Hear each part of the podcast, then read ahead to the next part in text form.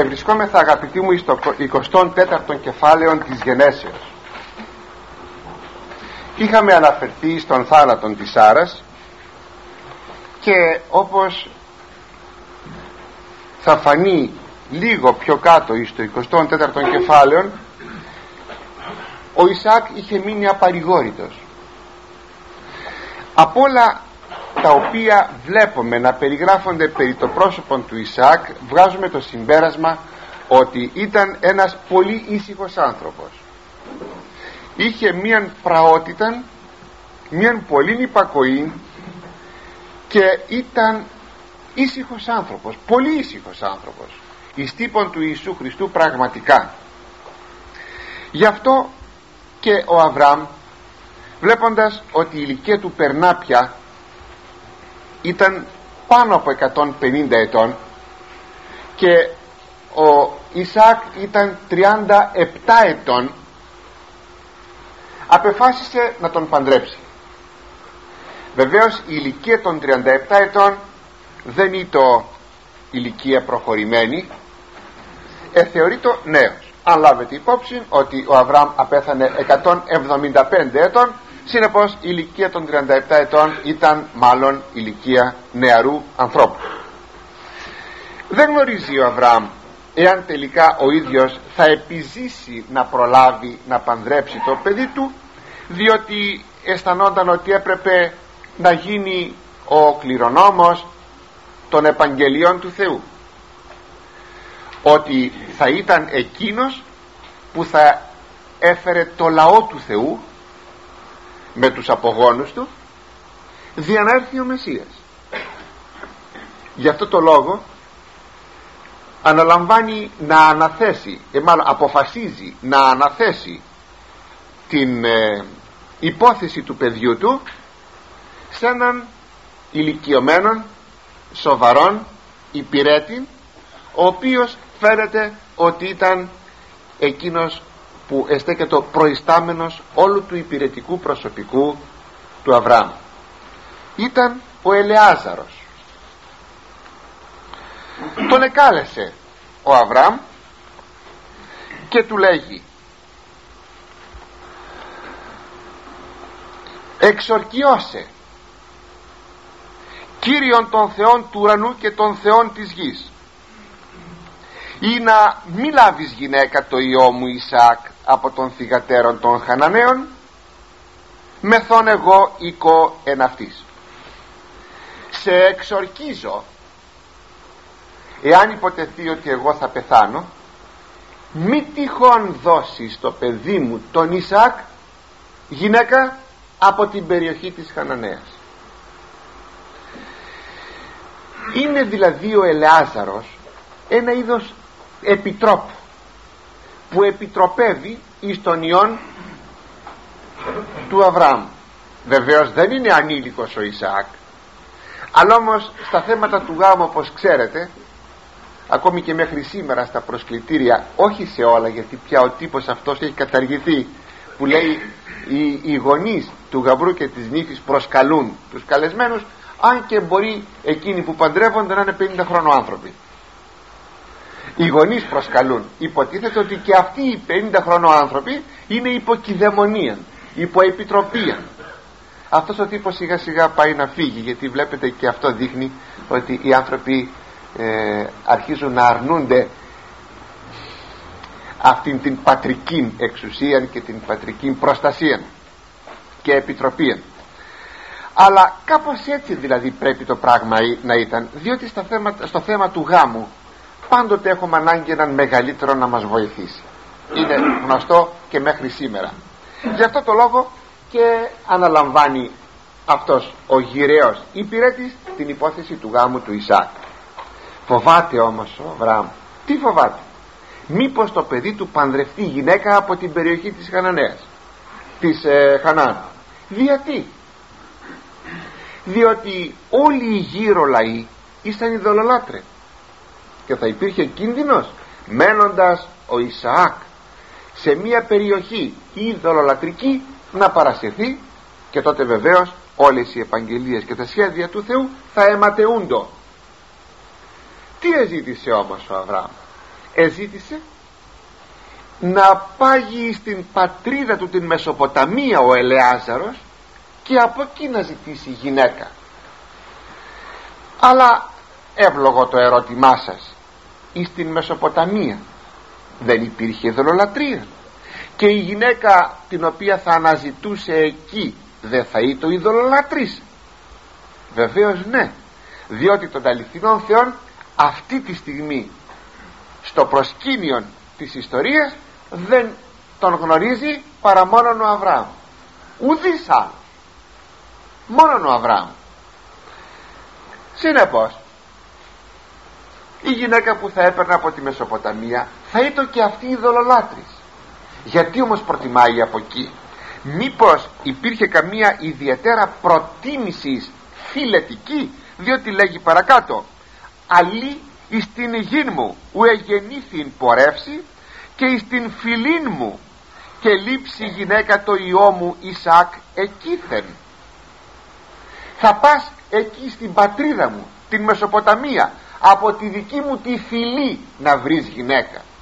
Μήπως ήταν θέμα συναισθηματικό πατριωτικό ότι δηλαδή όπως ακριβώς σήμερα ε, θα λέγαμε ε, είμαι σαρακατσάνος και θέλω να παντρευτώ μια σαρακατσάνισσα; Γιατί έχουμε κάτι τέτοια είμαι ε, νησιώτης και θέλω να παντρευτώ νησιώτης είμαι κριτικός να παντρευτώ κριτικά κάπως έτσι μήπως; Όχι αγάπη.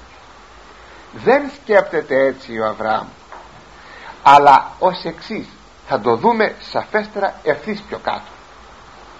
Ο Αβραάμ φοβείται μη παρασυρθεί ο γιος του.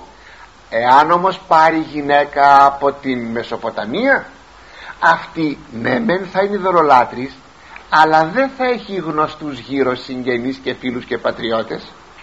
Συνεπώς θα είναι κοντά στον άνδρα της. Και συνεπώς αφού θα είναι κοντά στον άνδρα της θα μπορέσει να ζήσει και εκείνη την πίστη του ενός μόνου αληθινού Θεού. Και έτσι δεν θα παρασυρθεί ο Ισαάκ. Ενώ αν η γυναίκα έχει συγγενείς και πατριώτες εκεί γύρω τότε θα έρχονται αυτοί να τη δουν θα αρχίσουν τα πέρα δόθε και στα πέρα δόθε υπήρχε ο κίνδυνος ο Ισαάκ να χαθεί.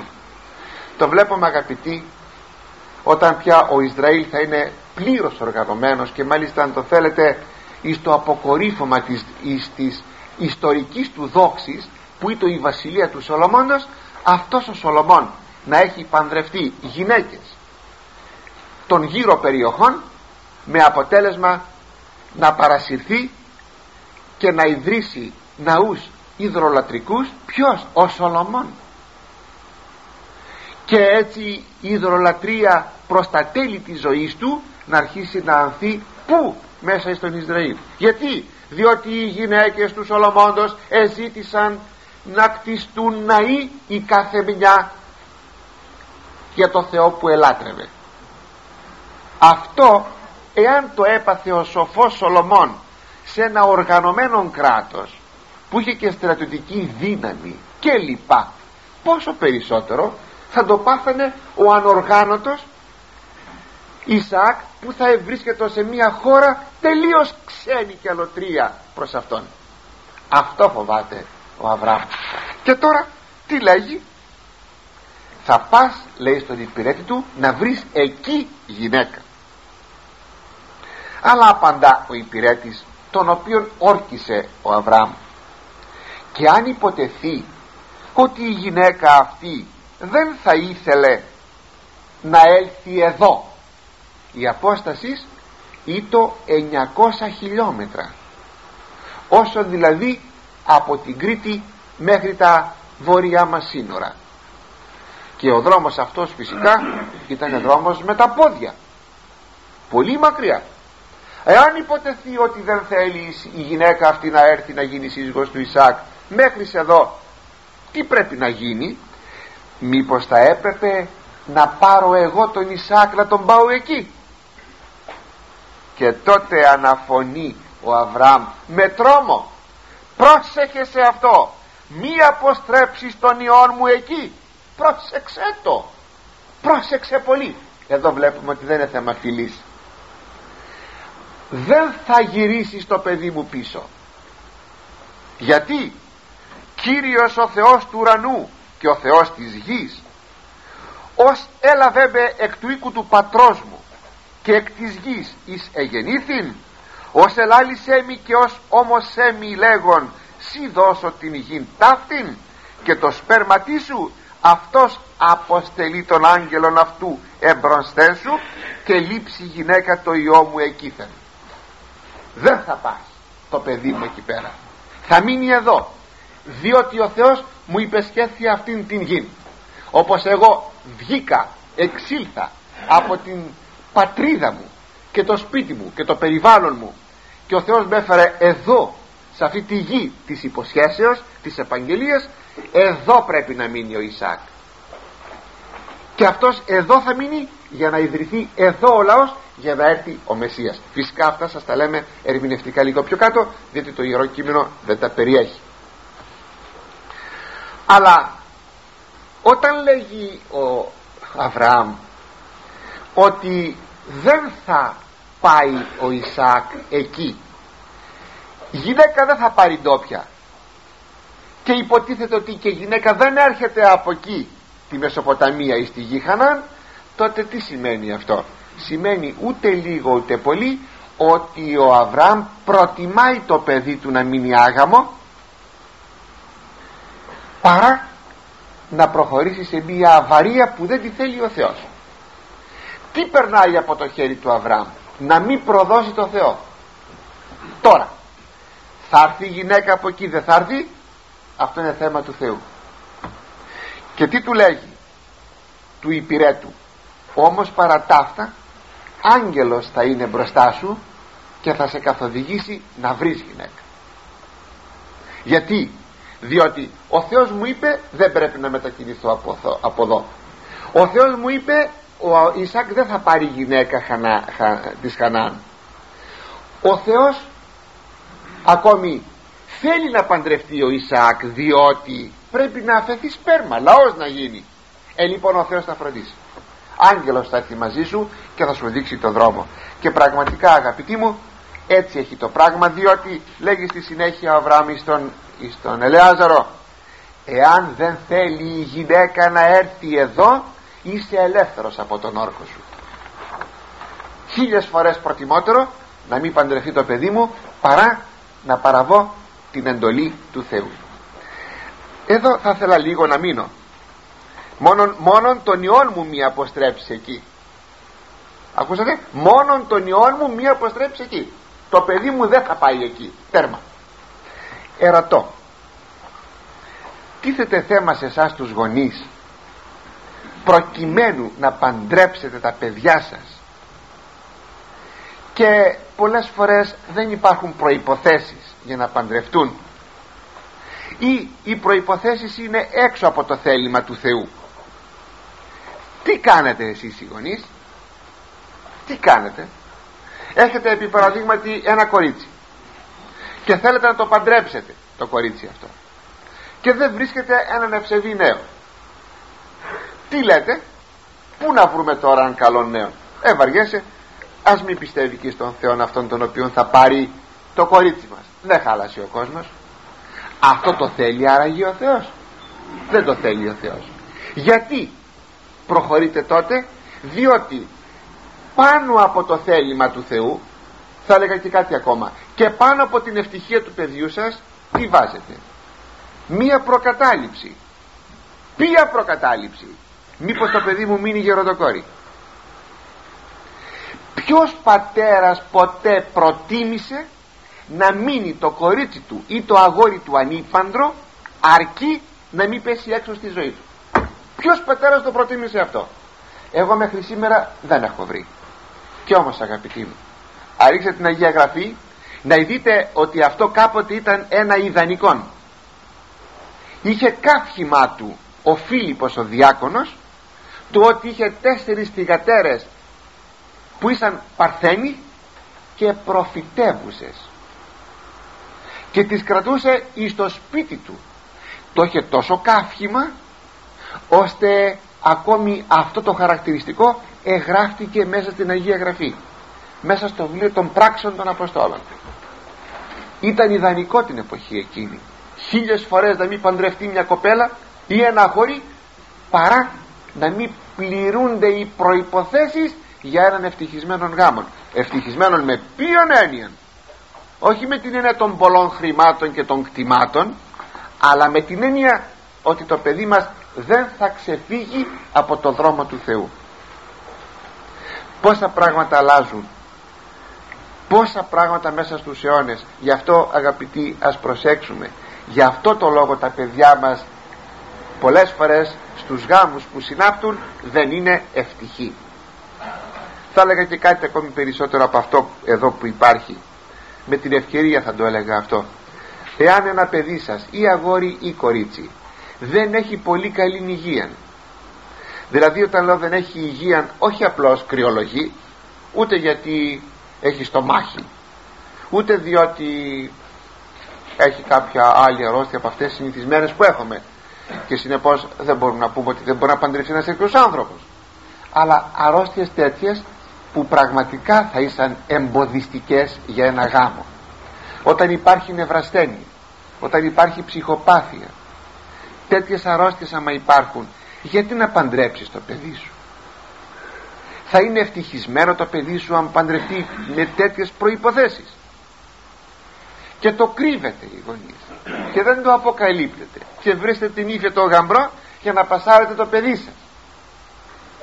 Ή να σας πασάρουν εσάς στα δικά σας τα παιδιά τέτοιους ανθρώπους που είναι άρρωστοι που δεν μπορούν να σηκώσουν ούτε τον εαυτόν τους. Πως θα σηκώσουν το βάρος μιας οικογενείας; Πιστέψτε με πάρα πολύ συχνά βλέπουμε τέτοια δράματα αληθινά δράματα. Και εσείς οπωσδήποτε θα βλέπετε. Γιατί λοιπόν το να πεις το παιδί μου δεν θα το παντρέψω δεν κάνει για γάμο τελείωσε πάει. Δεν κάνει για γάμο. Είναι ντροπή. Είναι κακό. Στο επιχείρημά σας και πως θα ζήσει το παιδί μου. Έχεις την εντύπωση ότι στο γάμο θα ζήσει καλύτερα ή θα φροντίζει, ε, θα φροντίζει η οικογένειά του αφού δεν θα μπορεί να σηκώσει τον εαυτό του το πρόσωπο αυτό πως θα σηκώσει το βάρος της οικογένειας; Το πολύ πολύ πολύ πολύ αν το αγόρι σου ή το κορίτσι σου φτάνει σε βαθμό που να μην πρέπει να παντρευτεί και να μην μπορεί να και υπηρετηθεί ακόμη τότε ε, σε κάποιο ίδρυμα θα μπει. Θα βολευτεί. Είσαι άπορος. Θα το πάρουν δωρεάν. Σε ένα ίδρυμα. Θα περάσει τη ζωή του. Ζήσε. Ας ζεις το παιδί σου όσο ζεις, ζεις εσύ ο γονιός και μετά κάπου θα βολευτεί. Δεν θα χαθεί. Όχι όμως να παντρευτεί δεν πρέπει. Δεν πρέπει γιατί θα κάνεις κι άλλους ανθρώπους δυστυχισμένους. Και τότε ο Ελεάζαρος ορκίστηκε στον Αβραάμ ότι ουδέποτε θα οδηγήσει τον ιόν του εις την Μεσοποταμία. Και ξεκινάει το ταξίδι. Είναι μία σελίδα της Αγίας Γραφής πολύ χαριτωμένη αυτή το 24ο κεφάλαιο της Γενέσεως.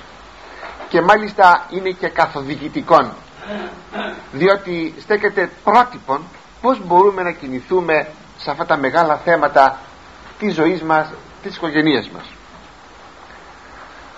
Ο υπηρέτης εσαμάρωσε δέκα καμήλες και έβαλε πολύτιμο φορτίο στις δέκα καμήλες. Επήρε πολλά δώρα δια την μέλουσα νύφη που θα έβρισκε. Διότι όταν θα έβρισκε μια κοπέλα εκεί στη Μεσοποταμία και φυσικά θα της έλεγε ότι έπρεπε να έρθει στην γη Χανάν θα έπρεπε να δώσει δώρα και στην κοπέλα και στους συγγενείς της. Τι φορτίο τι το φορτίο άραγε περιείχε; Από ό,τι βλέπουμε εκεί που πήγε και έδωσε χρυσά βραχιόλια και χρυσά ε, σκουλαρίκια ε, πρέπει δέκα καμήλες φορτωμένες να ήταν αγαπητοί από τέτοια δώρα. Ο Αβραάμ ήταν πάρα πολύ πλούσιος ο Αβραάμ. Πάρα πολύ πλούσιος. Πήρε τις δέκα καμήλες φορτωμένες λοιπόν με δώρα.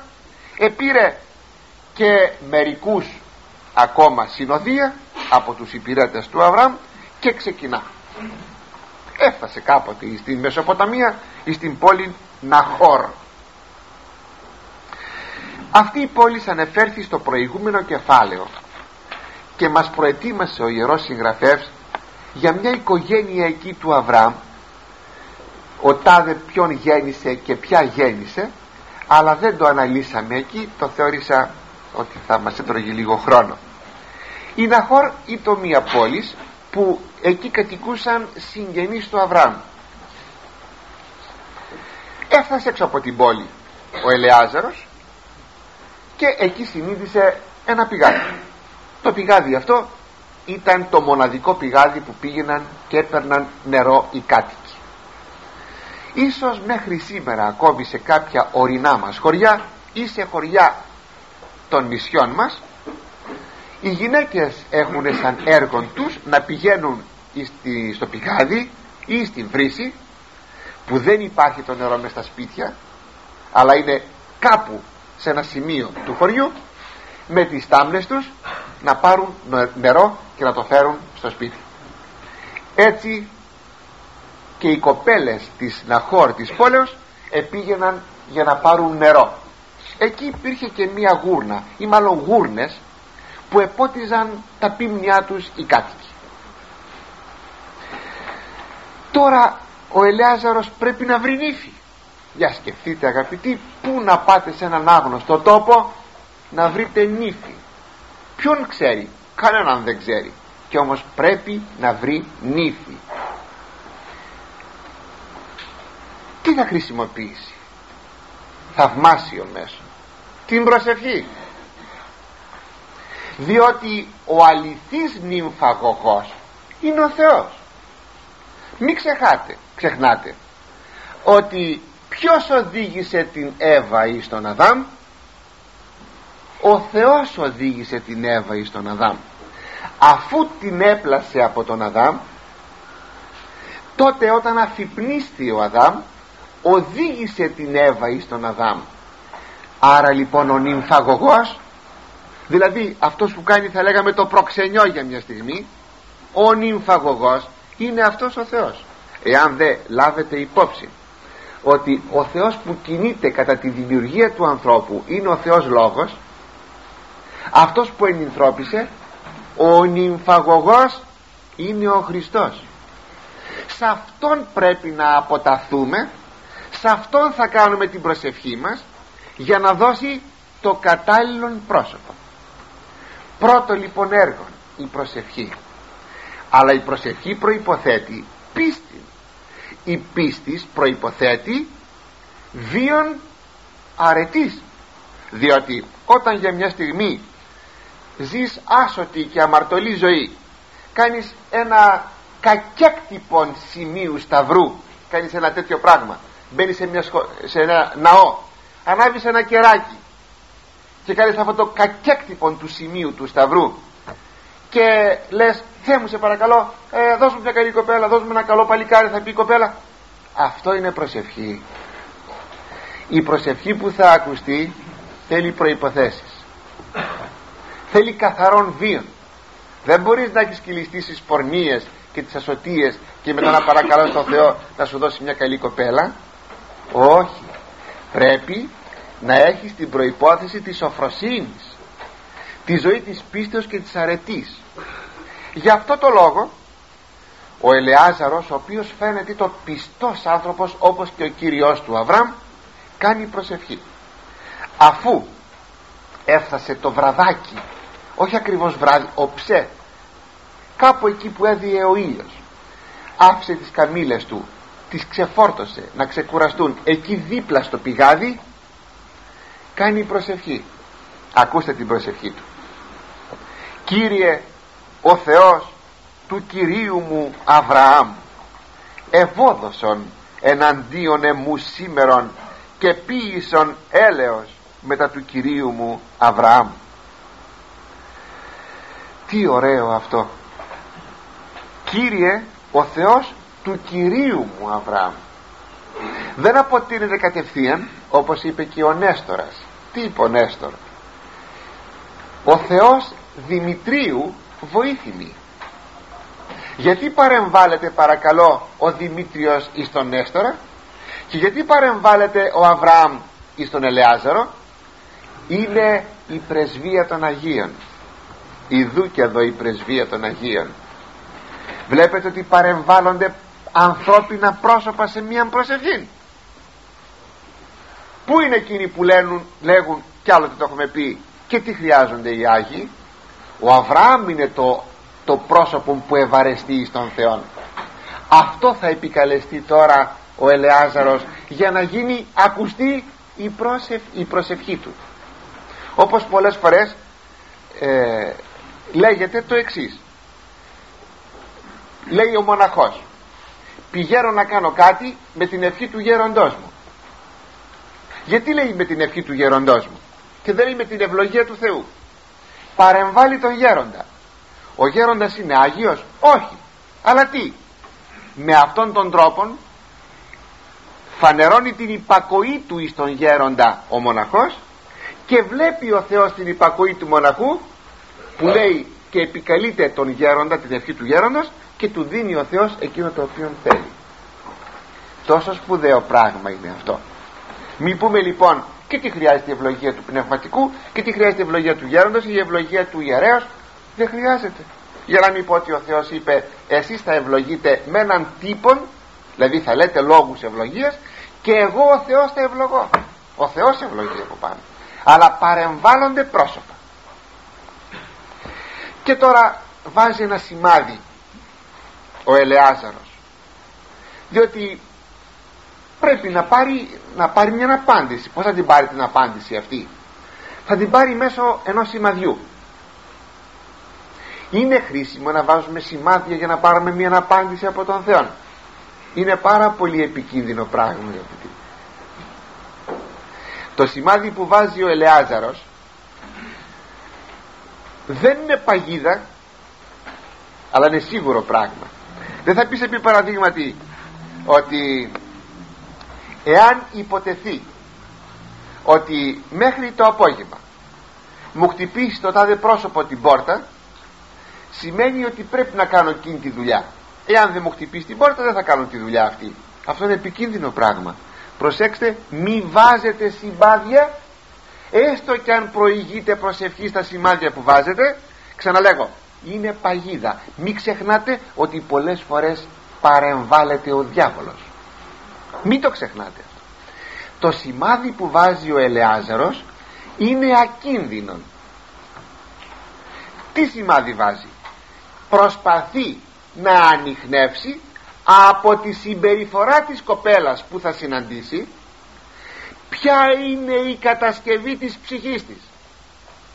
Έχει καλή δομή έχει ευγένεια έχει το αίσθημα της φιλοξενίας την αρετή της φιλοξενίας.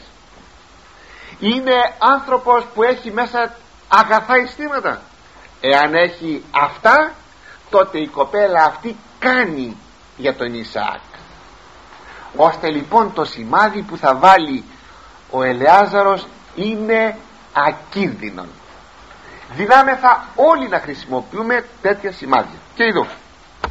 Να το σημάδι. Ακούσατε το εγώ θα σταθώ στην πηγή. Και θα έλθουν οι κοπέλες της πόλεως να αντλήσουν νερό. Και η Παρθένος εκείνη στην οποία θα της πω γύρε κοπέλα μου το σταμνί σου. Επίκλεινον την ιδρία σου η να πείω κλείνε γύρε κοπέλα μου το σταμνί σου και βάλε μου σε ένα κύπελο να πιω. Αυτή η κοπέλα αρχίζει να είναι καλή κοπέλα αφού θα μου δώσει νερό. Μετά θα της πω κοπέλα μου σε παρακαλώ μπορείς να ποτίσεις και τις καμήλες μου. Έχω δέκα καμήλες. Και θα τις ποτίσεις έως ότου πάυσουν να πίνουν νερό. Έως αν πάυσονται πίνουσε πίνουσε. Γιατί το λέει έως αν πάψονται πίνουσε είναι γνωστό ότι όλα τα ζώα πίνουν όσο νερό χρειάζονται. Πρόβατα, βόδια, όλα πίνουν το νερό της ημέρας. Ή κάποιον ωρό γιατί και δεύτερη και τρίτη, μέρα, τρίτη φορά μπορούν να πιούν μες την ημέρα τα ζώα αυτά. Η καμήλα, η κάθε καμήλα πίνει αγαπητοί μου ένα τεπόζιτο νερό. Το διατί πιστεύω το ξέρετε είναι το μόνο ζώο που αντέχει να διασχίζει ερήμους 10 και 20 μέρες χωρίς καθόλου να πιει νερό. Πως τα καταφέρνει η καμήλα να διασχίσει ερήμους χωρίς να πιει νερό; Μέσα στην πυρωμένη εκείνη άμμο χωρίς να πιει 10 και 20 μέρες νερό. Αποθηκεύει νερό μέσα της η καμήλα γι' αυτό όταν πιει νερό η καμήλα πίνει πίνει πίνει πίνει και το κρατάει το νερό. Και το ξεδεύει λίγο λίγο. Είναι η ιδία ένα τεπόζιτο νερού. Συνεπώς για να ποτίσει 10 καμήλες έπρεπε να αντλήσει η κοπέλα η υποψηφία νύφη έπρεπε να αντλήσει 10 τεπόζιτα νερό. Και να τραβάς από το πηγάδι με το σκηνή και άντε δώσ' του να γεμίζει εκεί τις γούρνες. Για να πιούν οι καμήλες. Στο τέλος θα λέγει αυτή η κοπέλα ε άνθρωπέ μου να σου δώσω σε ένα ποτήρι νερό να πιείς ε άφησε με ήσυχο τώρα ποιος είσαι; Ε σωδιπόρος είσαι τράβα μόνος σου νερό Α, θα σου δώσω το σκηνή, τράβα νερό να ποτίσεις τις καμήλες σου εγώ θα σου ποτίσω τις καμήλες δεν είναι χωρίς σημασία του ότι λέει αυτή τη λεπτομέρεια έως ότου χορτάσουν και πάψουν να πίνουν νερό αυτό θα σήμαινε ότι με το σημάδι αυτό ότι ετοίμασας το παιδί σου το Ισαάκ ταύτην. Ότι αυτή την έχεις ετοιμάσει δια τον δούλο σου τον Ισαάκ. Την έχεις ετοιμάσει για γυναίκα. Βλέπετε αυτό το ρήμα ετοίμασας τι νομίζετε; Όταν γεννιέται ένας άνθρωπος τώρα έχουμε νέους πολλούς εδώ ε. Που θα σκέφτονται να παντρευτούν; Καλά. Πολύ καλά. Η κοπέλα που θα πάρουν δεν έχει γεννηθεί. Έχει γεννηθεί και εκεί αναπνέει όπως αναπνέει και ο νέος που βρίσκεται εδώ. Ποιος ετοιμάζει την κοπέλα δια των νέων και ποιος ετοιμάζει τον νέον δια την κοπέλα; Ο Θεός. Πότε όμως ο Θεός ετοιμάζει; Όταν και οι δύο αυτοί οι άνθρωποι είναι κάτω από τον νόμο το δικό του. Όταν είναι δικά του παιδιά όταν βεβαίως δεν είναι δικά του παιδιά τι να ετοιμάσει ο Θεός. Αφού αυτοί οι άνθρωποι είναι απίθαρχοι άνθρωποι. Συνεπώς θα ετοιμάσει μόνον εκείνους που είναι κάτω από το δικό του το θέλημα. Ένας πιστός νέος να το ξέρει. Την κοπέλα που θα πάρει την ετοιμάζει ο Θεός. Είναι τόσο παρήγορο και τόσο σπουδαίο πράγμα. Και είναι δύο κατευθύνσεις δύο, δύο, δύο πορείες. Αυτές οι πορείες σε κάποιο σημείο θα συναντηθούν. Και την συνάντηση θα την κάνει ο Θεός. Ναι θα επαναλάβω για μια ακόμη φορά. Γιατί ο αληθής νυμφαγωγός είναι ο Θεός. Ίσως να μου πείτε αγαπητοί μου εδώ κάνω μια μικρή παρένθεση. Ίσως να μου πείτε ότι μα γιατί τόσο πολύ επιμένω σε αυτά; Σήμερα υπάρχουν διαφορετικές αντιλήψεις των πραγμάτων ή γιατί επιτέλους εδώ έχουμε αυτή την ιστορία και δεν παίρνουμε μια άλλη σύγχρονη ιστορία που θα μπορούσε να μας τα πει πιο καλύτερα αλλά χρησιμοποιούμε μια ιστορία που έχει στην ηλικία της στο παθητικό της 4.100 χρόνια. Απλούστατα αγαπητοί. Αυτά είναι θεόπνευστα διότι το να πάρω μια σύγχρονη ιστορία που θα μου πει μερικά πράγματα σαν παράδειγμα δεν μπορώ να ξέρω εάν αυτή η ιστορία είναι στα σημεία της όπως υπαγορεύει λύσεις ότι είναι σωστές οι λύσεις αυτές. Εδώ έχω θεόπνευση των βιβλίων. Συνεπώς η Αγία Γραφή αποτελεί κριτήριον καθοδηγήσεως. Αν μου πείτε μα αυτά σήμερα μα πούς σήμερα μα σήμερα χάσαμε το κριτήριο. Σήμερα δεν έχουμε δεν έχουμε οδηγόν γι' αυτό λέμε και αναλύουμε το Λόγο του Θεού. Την Παλαιά Διαθήκη την Αγία Γραφή. Προσέξτε με αυτός είναι ο λόγος. Να αποκτήσουμε το αληθές κριτήριον αναζητήσεως της αληθείας και των λύσεων των προβλημάτων μας στην ζωή.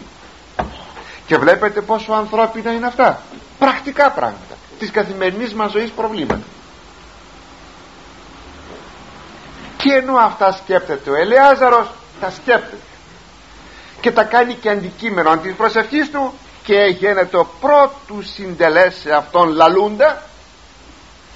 Πριν ακόμη να τελειώσει να τα λέει στο Θεό σαν σημάδι που θα έβαζε εν τη διανία αυτού στο μυαλό του τα έχει όλα αυτά και ειδού. Ρεβέκα εξεπορεύεται η τεχθήσα Βαθουήλ ή ο Μελχάς της γυναικός Ναχόρ αδελφού δε Αβραάμ έχουσα την ιδρίαν επί των ώμων αυτής. Ωραία σκηνή. Να έφτασε η κοπέλα. Αυτή ήταν συγγενής του Αβραάμ. Και λέει μάλιστα εδώ και το συγγενολόγιο. Ας μην ασχοληθούμε περισσότερο. Ουσιαστικά ήταν, ήταν ανιψιά του Ισαάκ η Ρεβέκα ουσιαστικά.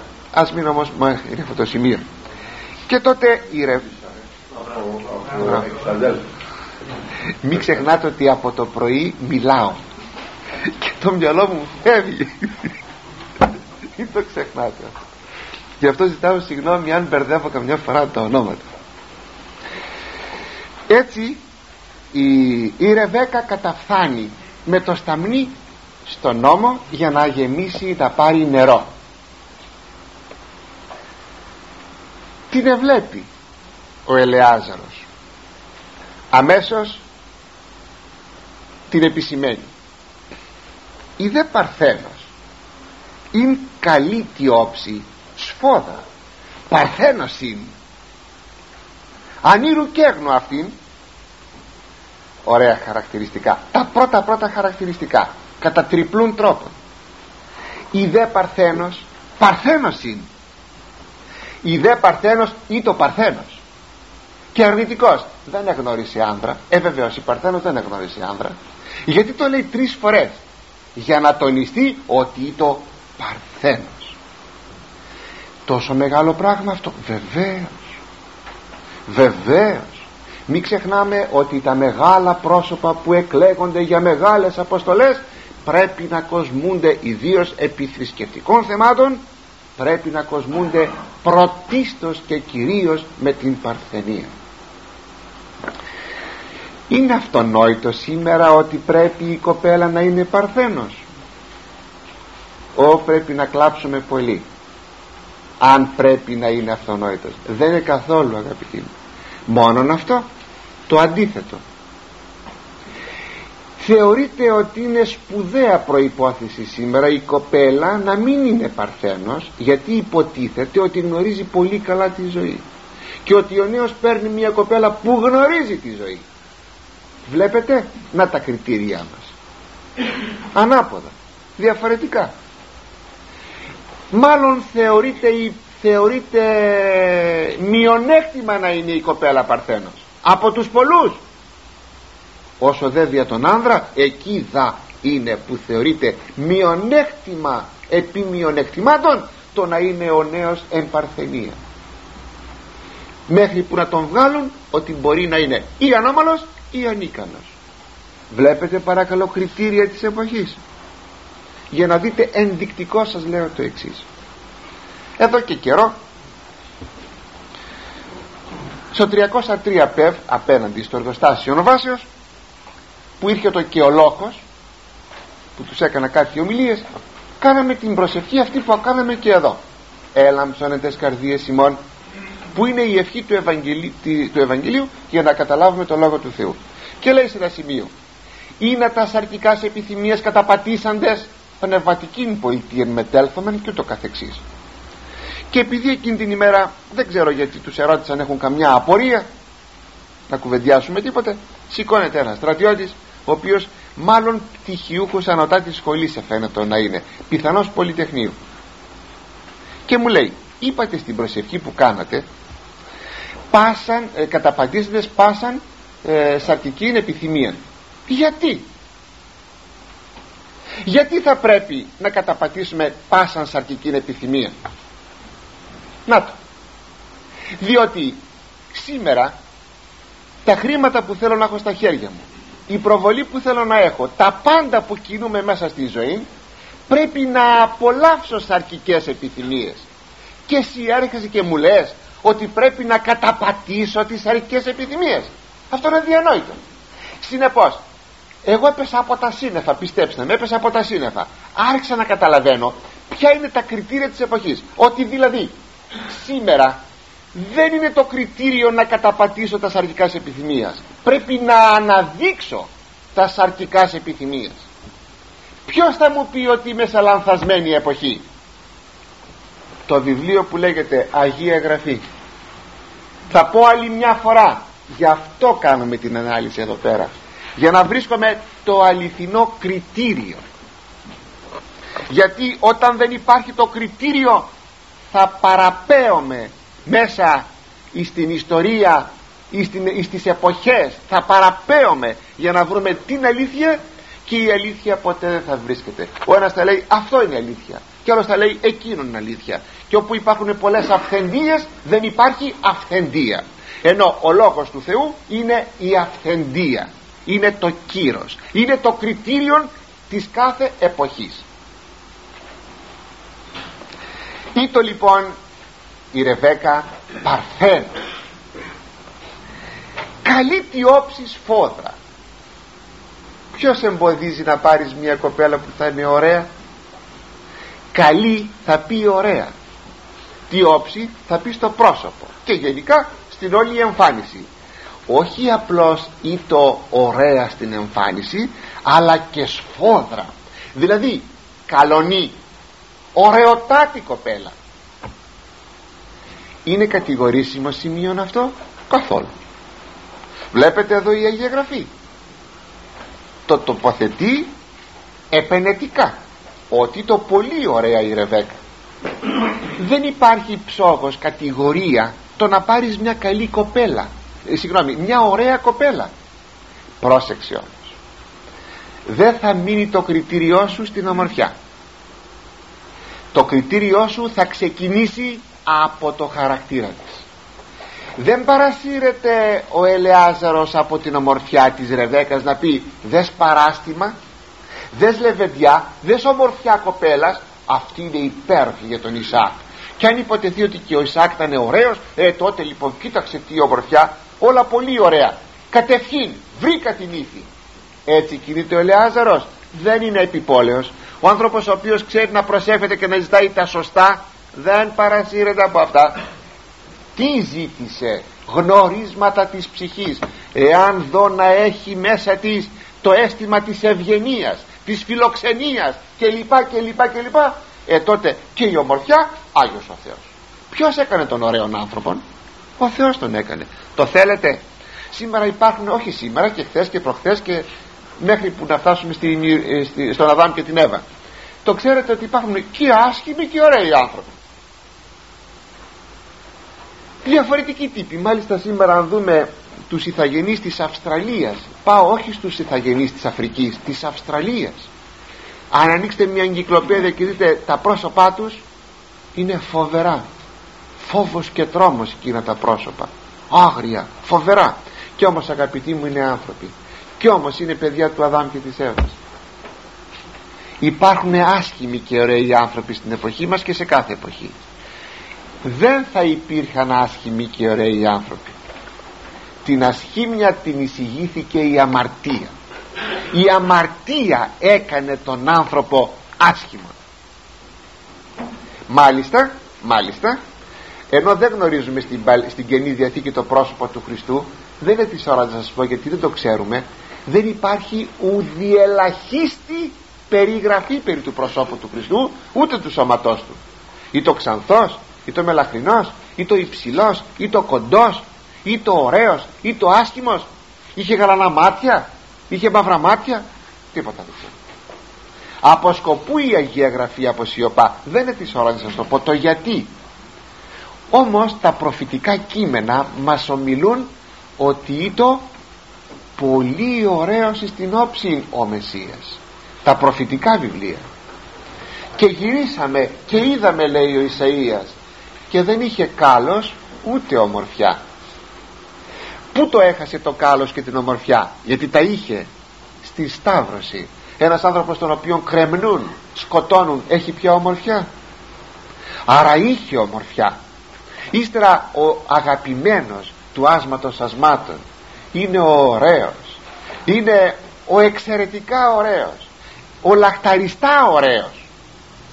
Ε πρέπει να σας πω τούτο δεν θα υπήρχε άσχημος άνθρωπος αν δεν αμάρταναν οι πρωτόβλαστοι στη Βασιλεία του Θεού πως θα είμεθα βεβαίως θα είμεθα οι παλαιοί ανακαινισμένοι αλλά θα είμεθα ωραίοι.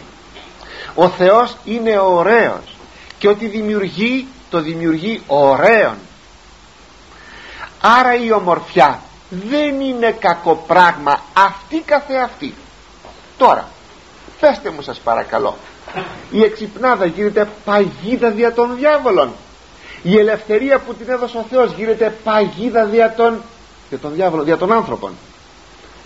Ε, η ελευθερία γίνεται παγίδα δια των άνθρωπων. Έτσι λοιπόν και η ομορφιά γίνεται παγίδα δια των άνθρωπων. Αφού μπήκε η αμαρτία και δυστυχώς αυτό το δώρο του Θεού η ομορφιά να γίνεται πολλές φορές το στοιχείο εκείνο που να πέσουμε στην αμαρτία. Πόσες φορές συμβαίνει αυτό. Έτσι που να λέμε να πει κάποιος άνθρωπος δεν θέλω να πάρω πάρα πολύ ωραία γυναίκα διότι δεν ξέρω καμιά φορά τι μπορεί να συμβεί μπορεί να γίνει το αντικείμενο θόνου να γίνει αντικείμενο παραπλανήσεως και δεν ξέρω τι. Γι' αυτό ας ξέρουμε το θέμα της ομορφιάς αν υπάρχει καλό είναι αλλά να μην είναι αυτό το μοναδικό κριτήριο ανήρου και έγνω αυτήν δεν εγνώρισε άνδρα το Παρθένος και πολύ ωραία. Κατά βάσα δε επί την πηγή έπλησε την ιδρύαν αυτής και ανέβη. Κατά βάσα επί την πηγή σημαίνει ότι η πηγή ήταν πιο χαμηλά από την επιφάνεια της γης. Δύο, τρία, πέντε σκαλοπάτια όπως πολλές φορές συμβαίνει τέτοιες πηγές να είναι χαμηλά κατέβηκε για να γεμίσει το σταμνί της ωραία σκηνή. Σας παρακαλώ αν μπορείτε ε, αυτά όλα έτσι να παριστάνονται μες στο μυαλό σας. Επέδραμε δεοπές έτρεξε ο Ελεάζαρος. Μόλις την είδε να κατεβαίνει τα σκαλοπάτια τρέχει από πίσω της. Η συνάντηση αυτής. Και είπε σε παρακαλώ πολύ πότισον με μικρόν είδωρ εκ της ιδρίας σου μικρόν είδωρ. Θα πει λίγο νεράκι δώσ' μου σε παρακαλώ λίγο νεράκι από το σταμνί σου.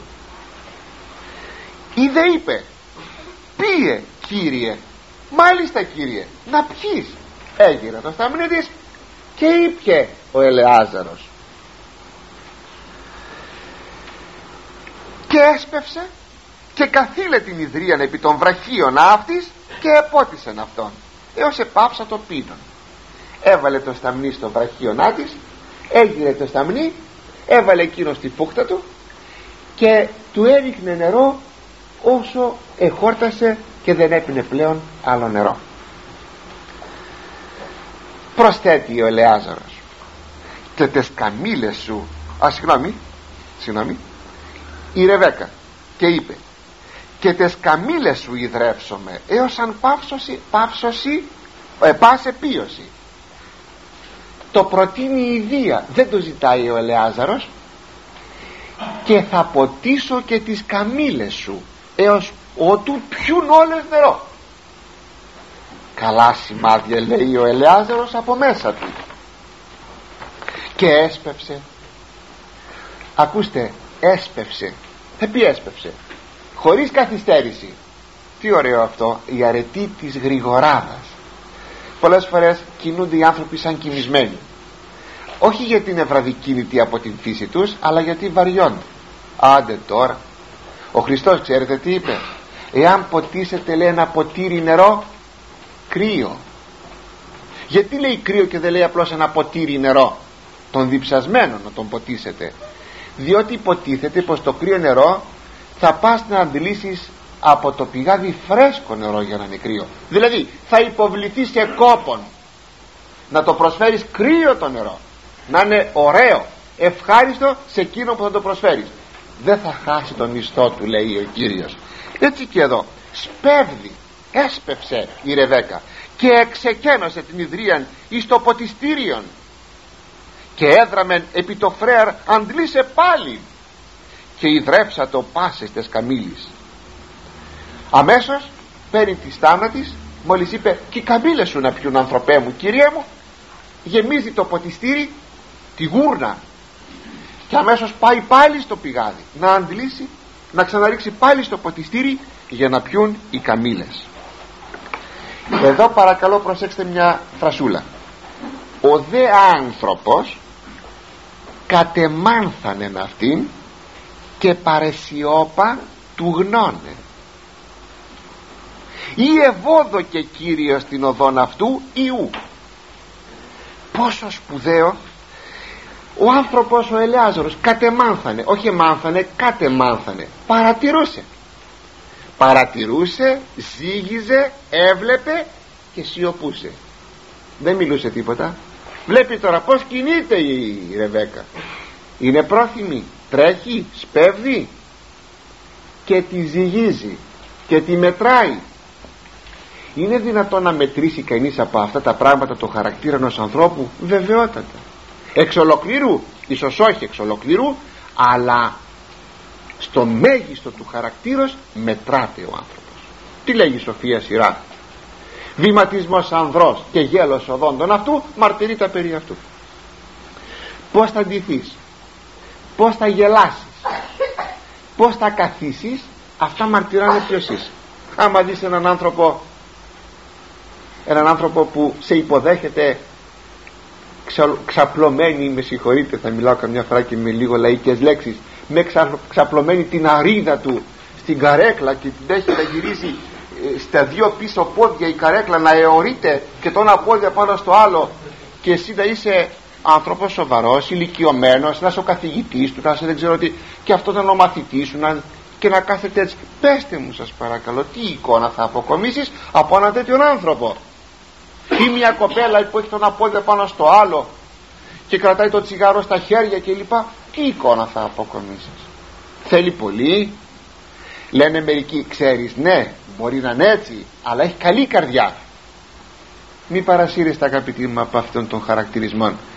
Ποιος σου είπε ότι είναι κακή καρδιά; Καλή καρδιά. Όπως και ένα χωράφι μπορεί να είναι καλό χωράφι αλλά ένα καλλιέργητο και ένα τέτοιο καλλιέργητο χωράφι τι θες να κάνεις τώρα; Να την πάρεις στο γάμο την κοπέλα αυτή να σε βοηθήσει θα τη φτιάξεις; Προσέξτε να το θυμάστε πάντοτε ο γάμος δεν είναι δεν είναι μπαλωματίδικον.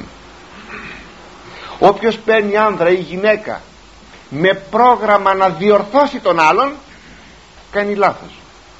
Στο γάμο οι άνθρωποι προσέρχονται έτοιμοι. Ακούσατε το; Έτοιμοι.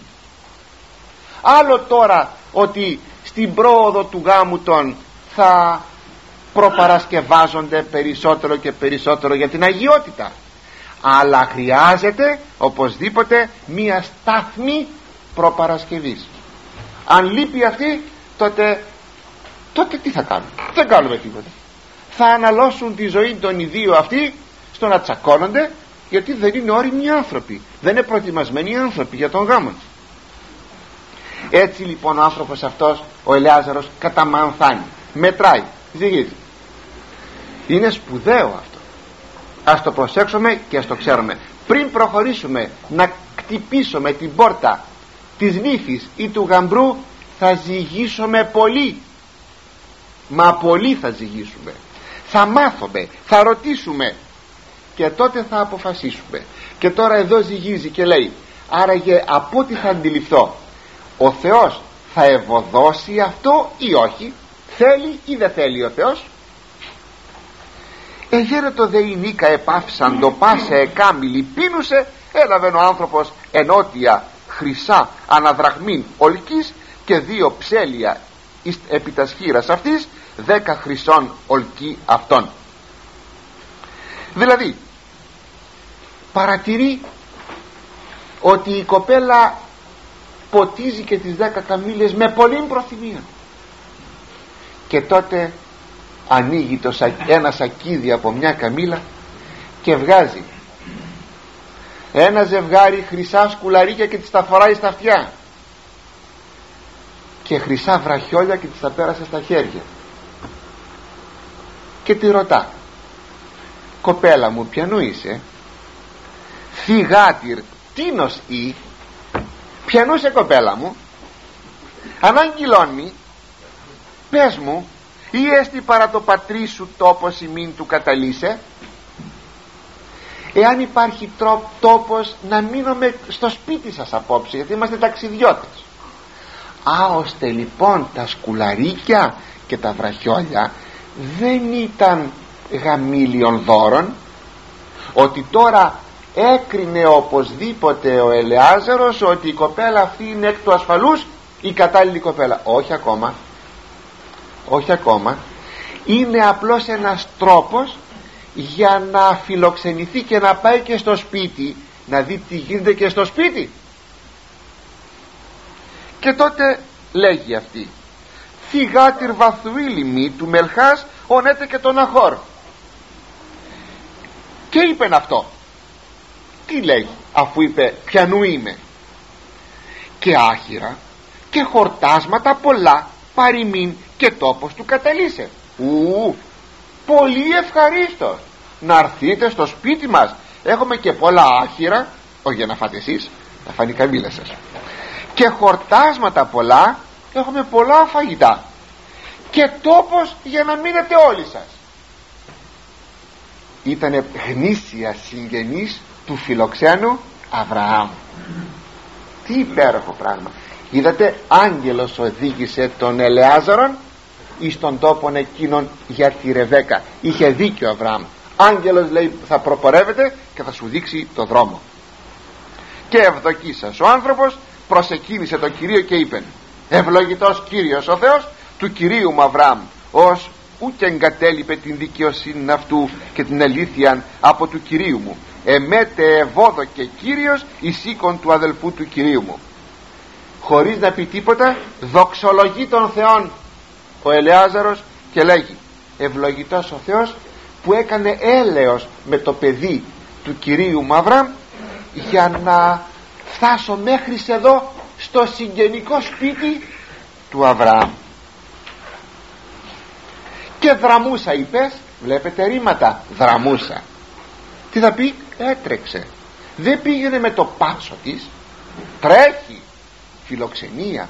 Ενθυμίστε τον Αβραάμ έδραμε λέει για να φιλοξενήσει τους τρεις παρά την βρύν μαμβρή έδραμεν σπέβδει γρήγορα. Πάει στη Σάρα. Εκεί μέσα στην σκηνή. Ετοίμασε γρήγορα. Τρέχει στο κοπάδι. Να σφάξει ένα καλό μοσχάρι. Αυτή είναι η φιλοξενία. Αυτή είναι η αρετή και είπες η κοπέλα η Ρεβέκα ανήγγειλε εις τον οίκον της μητρός αυτής κατά τα ρήματα ταύτα και είπε τι είχε συμβεί τότε υπήρχε ένας αδελφός στη Ρεβέκα ο οποίος ελέγεται Λάβαν. Τρέχει ο Λάβαν και βρίσκει τον Ελεάζαρο απ' έξω εκεί στην πηγή. Και τότε του λέγει άνθρωπε έχουμε πολλά πράγματα σπίτι μας και τα ζωντανά σου να φάνε και εσείς να φάτε ελάτε να σας φιλοξενήσουμε στο σπίτι μας. Δεύρο εισέλθε ευλογητός Κυρίου. Είναι τι έστικα έξω. Ελάτε δόξα τω Θεώ. Τι σταθήκατε έξω. Ελάτε σπίτι μας. Εγώ δε ετοίμασα την οικία και τόπον τες καμήλης. Έχω ετοιμάσει το σπίτι μου. Ακόμη και στάβλο για να βάλεις τις καμήλες. Και τότε ο Ελεάζαρος τα ζυγίζει όλα. Μπαίνει στο σπίτι. Έδωσαν χορτάσματα και άχυρα στις καμήλες. Τους έδωσαν νερό να πληθούν τα πόδια τους και τα πόδια όλων των ανδρών που ήταν η συνοδεία του Ελεαζάρου και έβαλαν τραπέζι να φάνε. Όταν όμως παρετέθη το τραπέζι για να φάνε λέγει ο Ελεάζαρος ου μη φάγω έως του λαλίσεμε τα ρήματά μου. Και είπαν λάλησε δεν θα βάλω μπουκιά στο στόμα μου όπως τότε ο Τοβίτ που είχε πάει στο σπίτι του μελλοντικού πεθερού του. Δεν θα βάλω μπουκιά στο στόμα μου έως ότου πω την υπόθεσή μου και του λέγουν εκείνοι πες την υπόθεσή σου ποια είναι το η υπόθεση ότι με έστειλε το αφεντικό μου ο Αβραάμ. Ο Αβραάμ είναι συγγενής μας. Με έστειλε το αφεντικό μου ο Αβραάμ για να ζητήσω νύφη.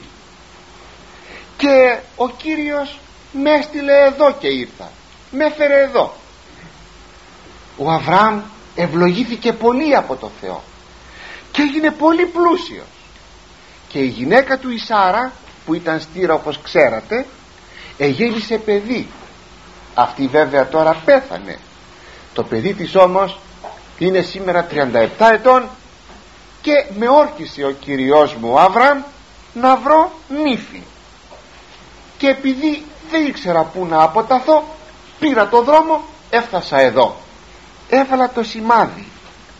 Και τότε βάζοντας το σημάδι ότι άραγε ποια θα είναι η κατάλληλη κοπέλα για να έρθει να γίνει νύφη του γιού του Κυρίου μου ήρθε η Ρεβέκα και είδα όλα εκείνα τα γνωρίσματα που είχα βάλει σημάδι και έκρινα ότι η κοπέλα αυτή υπεδείχθη από τον Θεό ότι είναι κατάλληλη κοπέλα για τον Ισαάκ το γιο του Κυρίου μου αυτά είχα να σας πω λέει ο Ελεάζαρος.